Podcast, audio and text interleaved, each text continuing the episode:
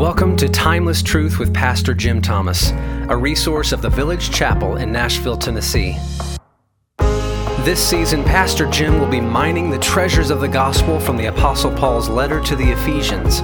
Each week, Jim will walk through one of six chapters, giving around 15 minutes of reflection each day, Monday through Friday. We pray this study of the timeless truth of God's Word will equip and encourage you. If you'd like to learn more about the Village Chapel or find more resources like this one, visit thevillagechapel.com. Now here's Pastor Jim. Good day, folks. Pastor Jim Thomas from the Village Chapel here in Nashville, Tennessee, with your daily devotional.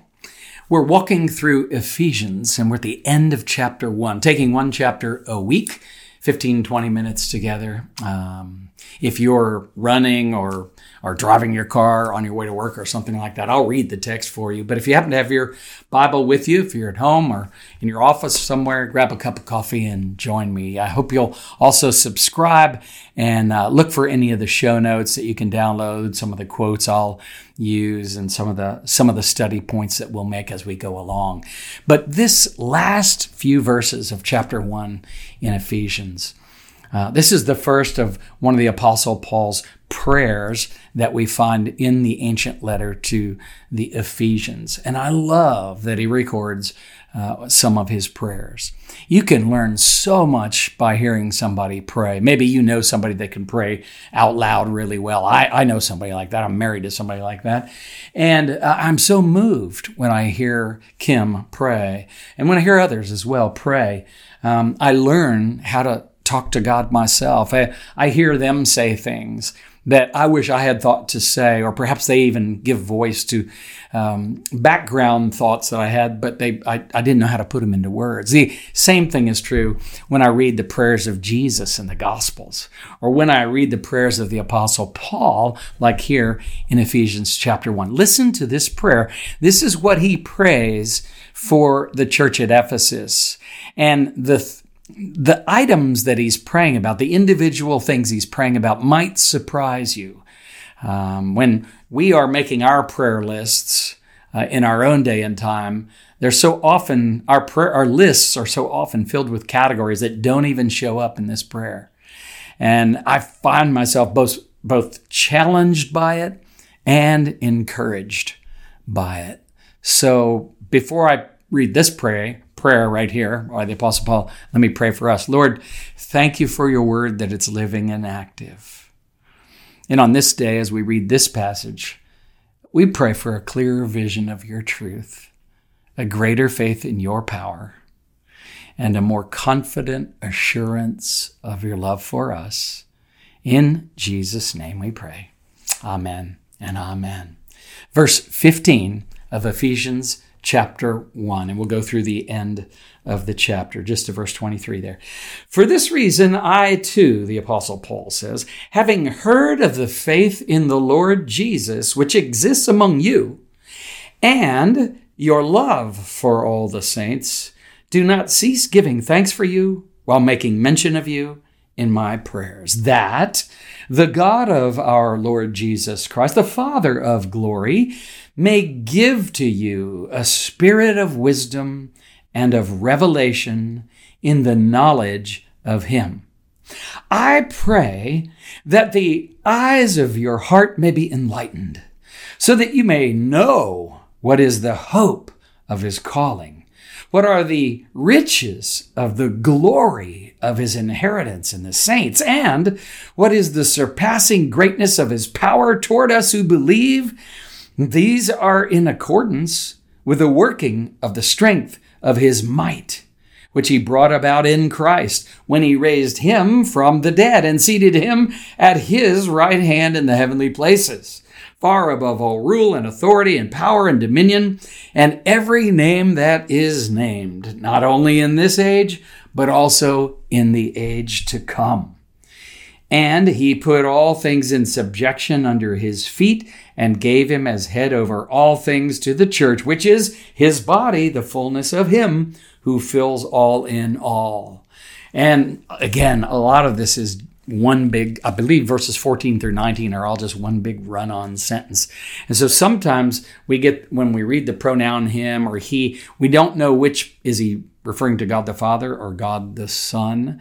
Let's go back. We'll just rewind a little bit in terms of what it says here and, and just, just to ponder a little bit of it. And I'll try to help with the, the, the reference uh, as we go along. Um, uh, want to remind us all, though, that as Martyn Lloyd-Jones used to say about prayer, uh, beyond any question, it's the highest activity of the human soul. And that's because this is when we really are communing with God. And I love the way the Apostle Paul does this here in Ephesians 1 15 through 23. And perhaps it could help you, and certainly it has helped me in the way that I pray.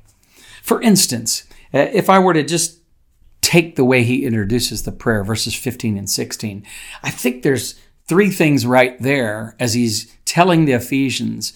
He said that he's going to be praying for them. He says, for this reason too, having heard of the faith in the Lord Jesus which exists among you. Just just to begin with, you know, uh, acknowledging that their lead characteristic, their lead trait that marks them, if you will, is their faith in the Lord Jesus. It's not the it's not the bigness of the, the facility that they gather in. It's not the it's not the sharpness of their production. It's it's not the flashiness of their music or the sense of humor of their pastors. None of that. None of the stuff that some people might say, "Oh, that's the church I want to go to." Um, no, he is he's praising them for the fact that their lead characteristic is the faith they have in the Lord Jesus. That that reminds me that the priority, the reason for the existence of the village chapel and the reason for the existence of every church that calls itself a Christian church ought to be its faith in the Lord Jesus, uh, its belief in the gospel of grace uh, through faith in Jesus Christ. So that's a, that's so important the way he starts that way, and he's telling us about this church. Even as we read it, we learn about um, what what really brands their church. You know, it's their faith in the Lord Jesus, and secondly, and your love for all the saints. Oh wow! Even Jesus in his in that prayer in John chapter seventeen uh, prayed for the oneness of the believers, uh, the unity of the believers, that they would love one another. And he, he taught them over and over again about his love for them and about how they should share that love with one another. And it's the desire of, of the heart of Jesus uh, that we, as members of his body, the church of Jesus, would come to love each other well. How you doing with that? Um, I, I, hope you're doing well with it. I, I, I want to do well with it myself. I want to be eager to be with God's people. I want to be eager to praise God's people uh, for their faith in the Lord Jesus Christ and for the love that they share with one another. We have several groups in our church that I could I could sit here and give you very specifics about how they love each other well. Um, a couple Sunday school classes, a couple home groups that just without a whole lot of anybody trying hard just have found themselves loving each other well. And they're a great and wonderful model of what it means to be the body of Christ. And I feel the same way about them that the Apostle Paul feels here about the Ephesian church. And so he, he begins telling them that he's going to be praying for them by acknowledging their faith, acknowledging their love for each other. And thirdly, in verse 16, he doesn't cease to give thanks for them um, and make make mention of them over and over again in his prayers. So his his prayers are filled with gratitude for them, and his prayers are consistently filled with gratitude for them. Hey, I hope you're praying, whatever church you go to, and if you come to the Village Chapel or if you watch online, I really hope you're praying for the Village Chapel. I hope you're praying for me, but more, pray for the whole church, um, and pray that the the church would remain faithful to the gospel, to Jesus, and that we would we would exhibit and express his love so others could see it. That would be undeniable. That's the love of God at work flowing in that group of people. And give thanks for what the Lord is doing at the Village Chapel. Would you? I think that will, um, again, it's the kind of thing that gratitude always precedes joy.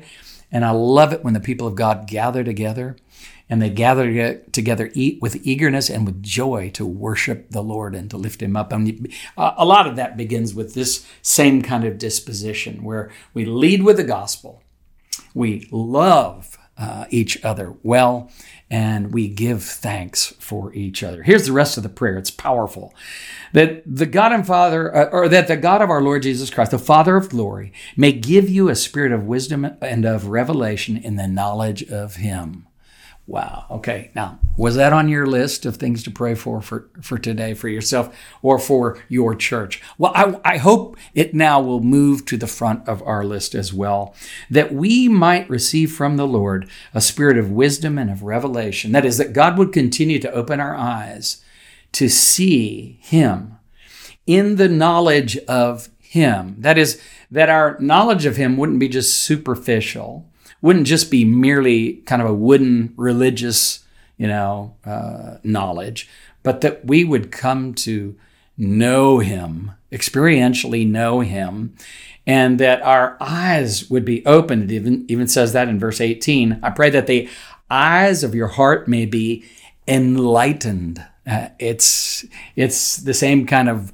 word that you might use to describe uh, uh, something that's illumined, or, or like the the the camera on your phone if you have one and if it has a flash feature that if you're in a darkened room it, the flash goes off to illuminate the the object that you're trying to take a picture of. And what we want the lord to do is to uh, take the eyes of our heart and enlighten them so that he says his purpose in verse 18 that we may know what is the hope of his calling. I love that.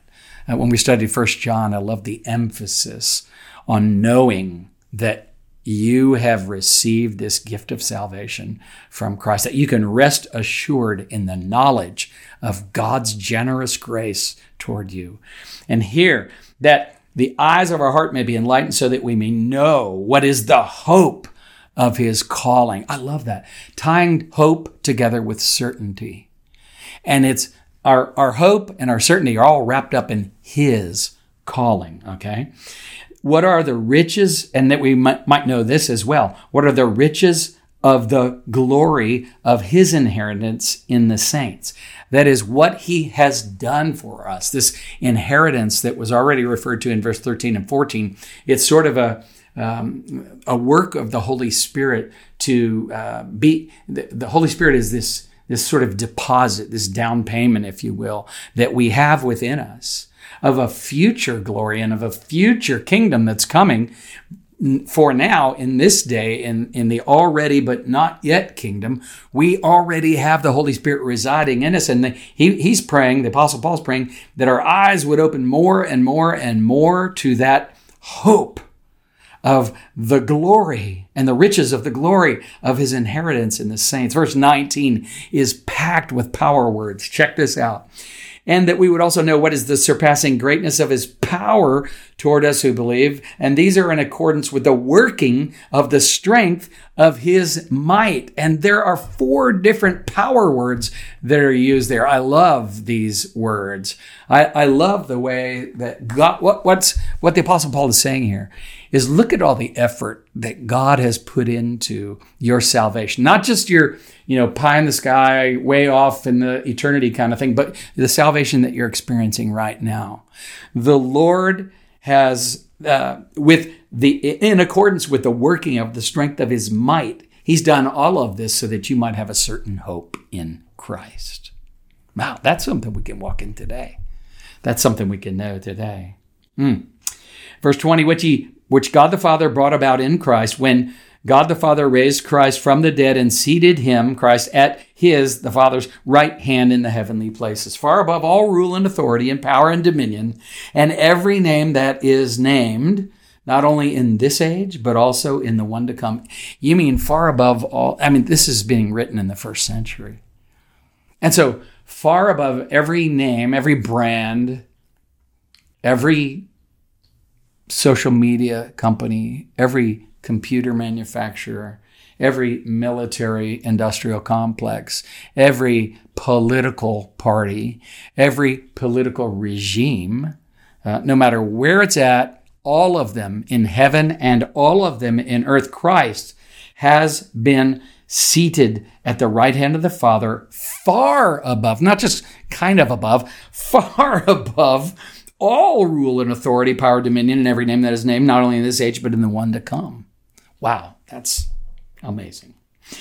And God the Father put all things in subjection under Christ's feet and gave him, Jesus, as head over all things to the church, which is his body, the fullness of him who fills all in all. Do you see how this prayer for the church has gone from thanking the Lord for the faith um, that he sees in the Ephesian church, thanking, giving thanks to the Lord for the love he sees flowing in the Ephesian, Ephesian church, um, as well giving thanks to the Lord consistently, day in and day out, for the work that he's doing in the Ephesian church.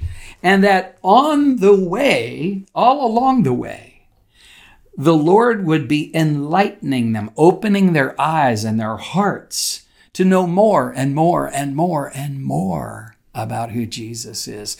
And then it's almost as if his prayer gets completely the minute he starts talking about Jesus and and and the surpassing greatness of God's power toward us who believe. Uh, and all of that being exerted on behalf of you and for, and for me as well for our salvation um, as as just as much energy as he exerted when he raised Christ from the dead. You see that? That's mind blowing. He's going to save us with that same level of power today and on an ongoing basis. This is beautiful. There's so much here. I encourage you to read uh, Ephesians 1 15 through 23 again and again and again, and go looking for prayer points uh, for yourself from this rich prayer of the Apostle Paul. Thanks for being with me today. Lord, thank you for this passage. Uh, thank you uh, for all that you have done to save us. Uh, you loved us that much. That blows our minds. So we're filled with gratitude. I thank you for the, the faith in the saints that I see at the village chapel. I thank you for the faith of, of many other churches around the world, by uh, the, those that might be attended by any of those who might be listening or watching today. We give thanks for your church. We're grateful for the love that we see in motion in your church. And may that love point to the glory of Jesus, in whose name we pray. Amen and amen. God bless you. Thanks for listening to today's study. Take a moment to leave a review and share this episode with friends and family. You can stay connected by signing up for our TVC Resources newsletter or follow us on Facebook, Instagram, YouTube, and Twitter. At the Village Chapel, we believe God's Word is unique in its source, timeless in its truth, broad in its reach, and transforming in its power. For more resources or to support our ministry, visit our website, thevillagechapel.com.